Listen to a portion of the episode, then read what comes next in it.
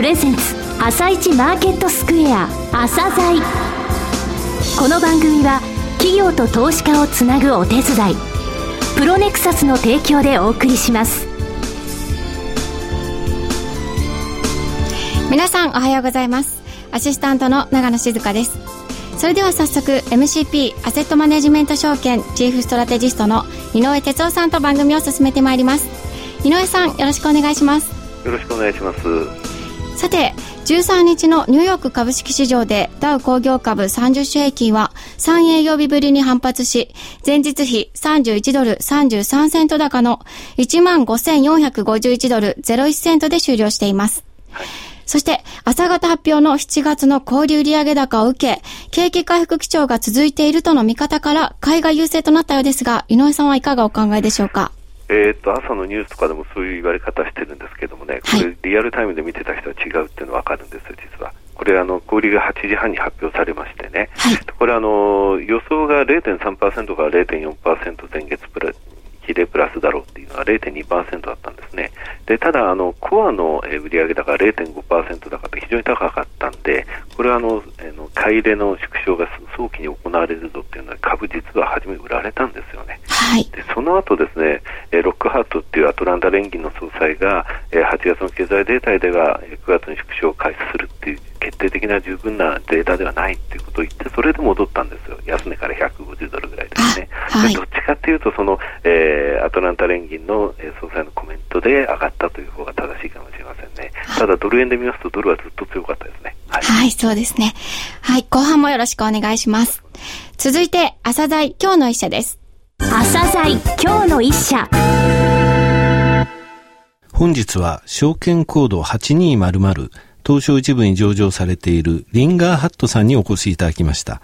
お話しいただきますのは、代表取締役会長兼社長でいらっしゃいます、米浜和秀様です。本日はよろしくお願いします。どうぞよろしくお願いします。えー、リスナーの皆さんがもう、えー、十分ご存知のリンガーハットさんですけれども、はい、えー、テレビ朝日系、はいえー、お願いランキングゴールド、えー、1万人が選ぶ第1回メンチェーン店総選挙で、はい、えー、見事野菜たっぷりちゃんぽんが第1位、ありがとうございます。えー、普通の長崎ちゃんぽんも3位。はい。えー、長崎皿うどんが10位と。はあはあ、えー、ベスト10に、え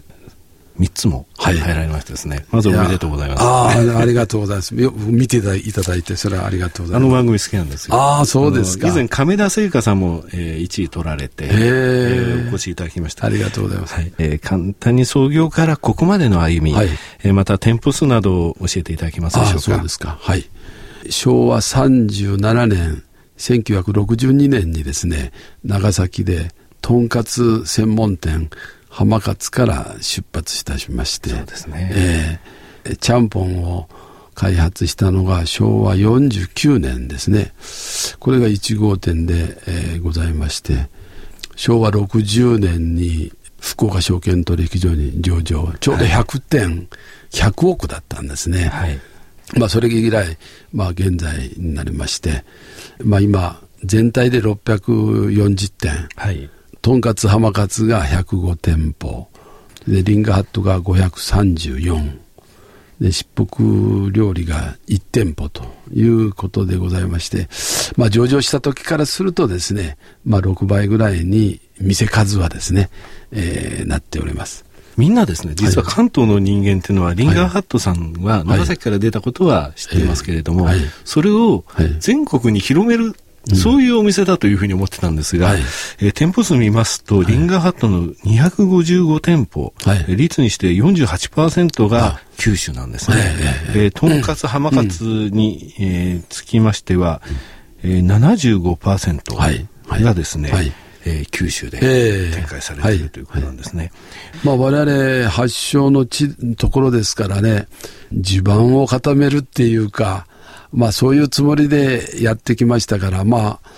そういう意味でまあ全国展開がちょっと遅れたということもあるかもしれませんけどね。はい、遅れてはいないと思いますけど、えー、それでですね、リンガーハットさんですが、他の外食産業、はい、外食企業に比べて、はい、ここにうちはこだわってるんだと、そういう点について、はい、教えていただけますでしょうか？そうですか。はい。以前はですね、いろいろなことをやってましたが、もうこのちゃんぽん専門店、そしてとんかつ専門店に絞ってですね、えー、まあそれを極めていこうと、まあそういうつもりでやってきました。まあ、国産の材料を使って日本のやっぱり野菜の美味しさをですね、お客さんに、えー、知っていただこうと。まあ、そういうことが特徴じゃないかなというふうに思ってますけど。そうですね。はい、あの、御社の社会的責任領域、はい、CSR。はい。を定めてらっしゃいますね。はい、その一つに、食の安心、安全、はい、健康づくりというのを謳われてますね。はい、この商品は、どこから輸入してるとか、国産のどこのものですっていうのをですね、ホームページご覧いただきますと全部出てるんですね。あと自社工場を持たれてらっしゃいますけれども、この強みというのはどういうことなんでしょうかね？一つはコストですね。はい。それと鮮度ですね。これをまあ我々大事にしまして、毎日配送してます。なるほど。えー、そして臨機応変に新しい商品こう変えれるというところもですね、一つのまあ、特徴かもしれませんですね。なるほど。店舗展開ですね。はい、現在640店まで来ましたけれども、はい、国内、そして海外なんですが、はい、それぞれに分けてですね、どういう戦略でこれから出店していこうと思われているかお話しいただけますでしょうか？はい。やはりショッピングセンターにやっぱりせで成立する業態の開発と、まあ、こういうことでリンガーハットはフードコートにですね出せれるようになりましてこれが今160件ぐらいまで来ましたかね。で浜勝の方もあの食レストラン街に出していくと。立地がですね時代の変化に合わせて変わってくると、うん。ですからそれに合わせて今私のどうもがみんなに言ってるのはえー、ロードサイド4、40%、そしてショッピングセンターが3、そしてビルインが3と、433と。いう形にですね、あの、店の配置をですね、時代が変わってもいいように、そういうことを、あの、店舗配置をしていこうと。まあ、海外も含めましてですね、我々、あの、全部で1000店舗を目標にして、今、頑張ってるところです、はい、ただフードコートの店舗って狭いですよね。はいはいはい。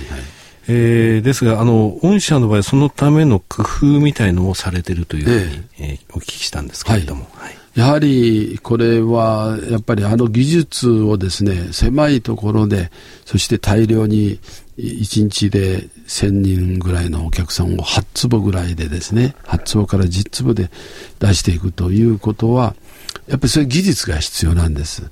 で、まあ我々、トヨタ生産方式の勉強会、NPS 研究会というのに入って、ジャストインタイムで出していくということのですね、はい、やっぱりそういう技術を持たないとですね、難しいですね。はい。はい、テレビでもね、何度も、あの、リンガーさんの、はい、えー、作られるところ、えー、30秒でできるまでの過程とか、はい、えー、出されてますけれども、あれを開発されたことによって、フードコート等にも出店できるようになったということですね。えー、リンガーさんの場合は、えー、1店舗1店舗の味のばらつきがないことで有名なんですね。はい、えー、海外、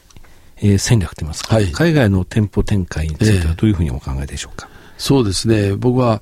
まあやっぱり、まあ10年後にはですね、海外で半分稼げれるような会社にしたいということを挙げてるんですけど、はい、これからちゃんぽんもとんかつもですね、まあフランチャイズで、あの、出す場合と、そして合弁で出す場合と、また直営で出す場合と、これまあ3つの形態でですね、まあそこのパートナーによりまして、分かれてます。はい。今現在の海外の店舗数というのは国別で言いますと、タイが3店舗、はい、それから台湾が3店舗、はい。ハワイに1店舗あって、えー、それからサンノゼ、カリフォルニア州のサンノゼに1店舗、えー、えー、現在8店舗でございます、ね、えー、そうですね。まず、まだ、たったそれだけですけど。で、あの、今期、香港に1店舗オープンするという、はいニュースが出てましたけれども、えー、こちら何月ぐらいを予定されて大体10月頃に1店舗できる予定です。はい。2016年2月期までにこれを30店舗にするというようなニュースがございましたけれども、はい、モデルができればですね、はい、早いんですよね。やっぱりタイは苦戦をしてます。はい、そこの国情に合う価格帯、はい、そしてメニュー構成というものがですね、ピタッとまだ来てない。なるほど。はい。台湾は比較的ですね、うまくいってるんですね、はい、フランチャイズ。まあ、ハワイも大体うまくいきつつあるんじゃないかなと。ですから、モデルがきちっとできればですね、僕はもうすっと早いんですね。なるほど、ね、はい。まあ、タイについてもいろいろとね、あの、はい、味の部分で、はい、えー、こういうのが好みだっていうのはやっぱりありますしね。そうですね。いずれただ中国の方にも出ていかれようという、えー、そうですね。あるわけですよね。はい。あの、まあ、香港の合弁会社と一緒にですね、はい、我々単独ではやっぱり難しいと思ってますから。はい、はい。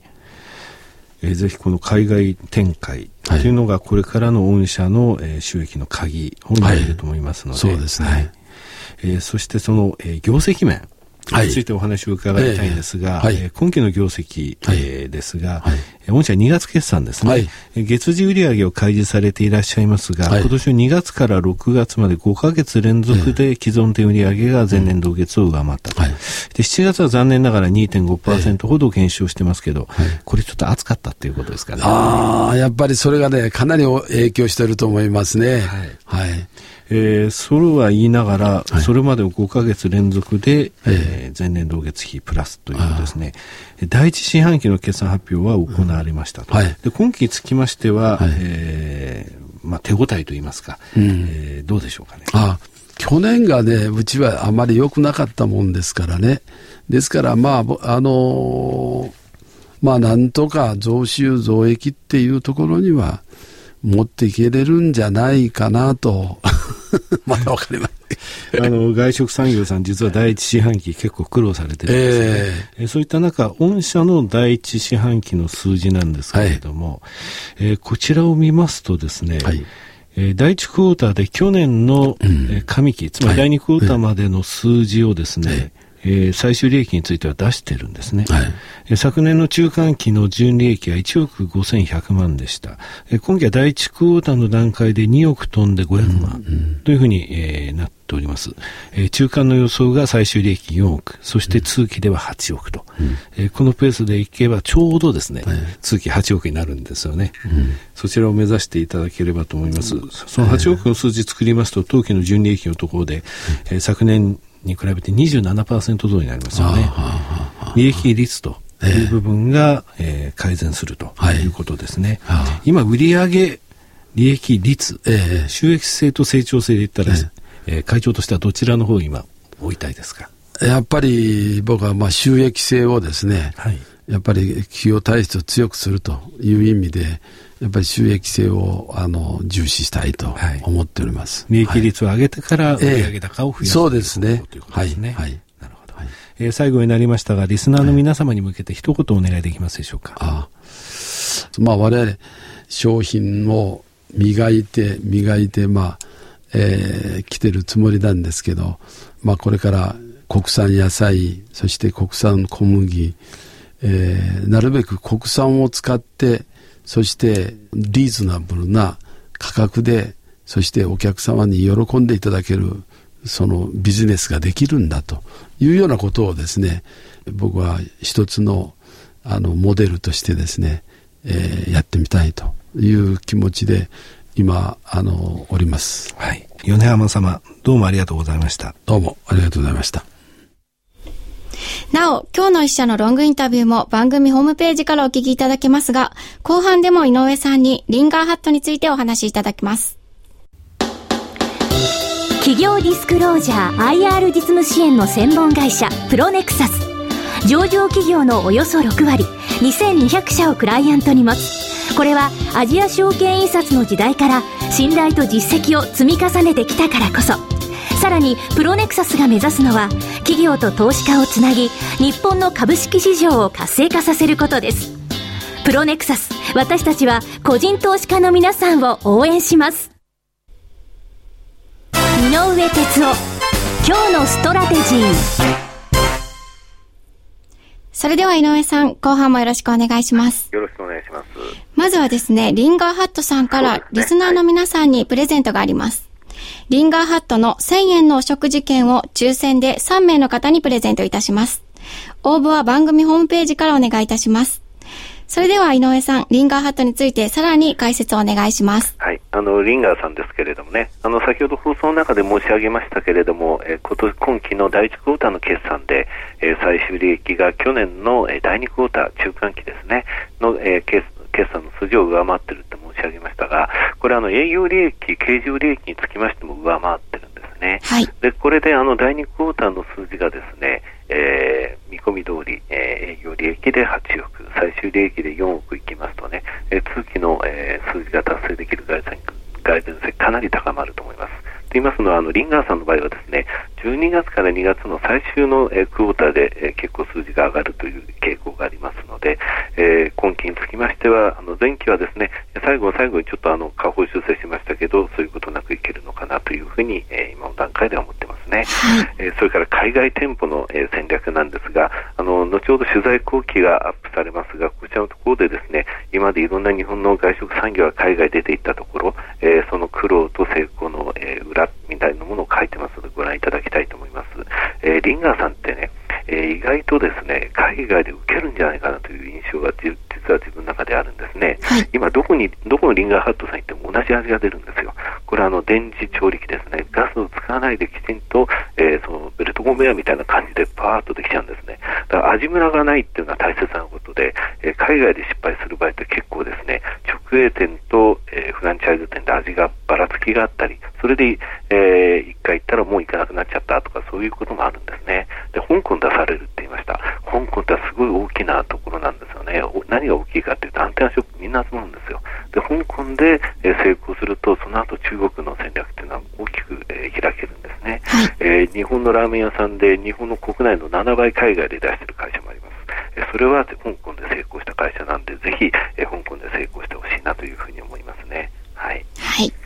えそれでですね、えマーケットの方行きます。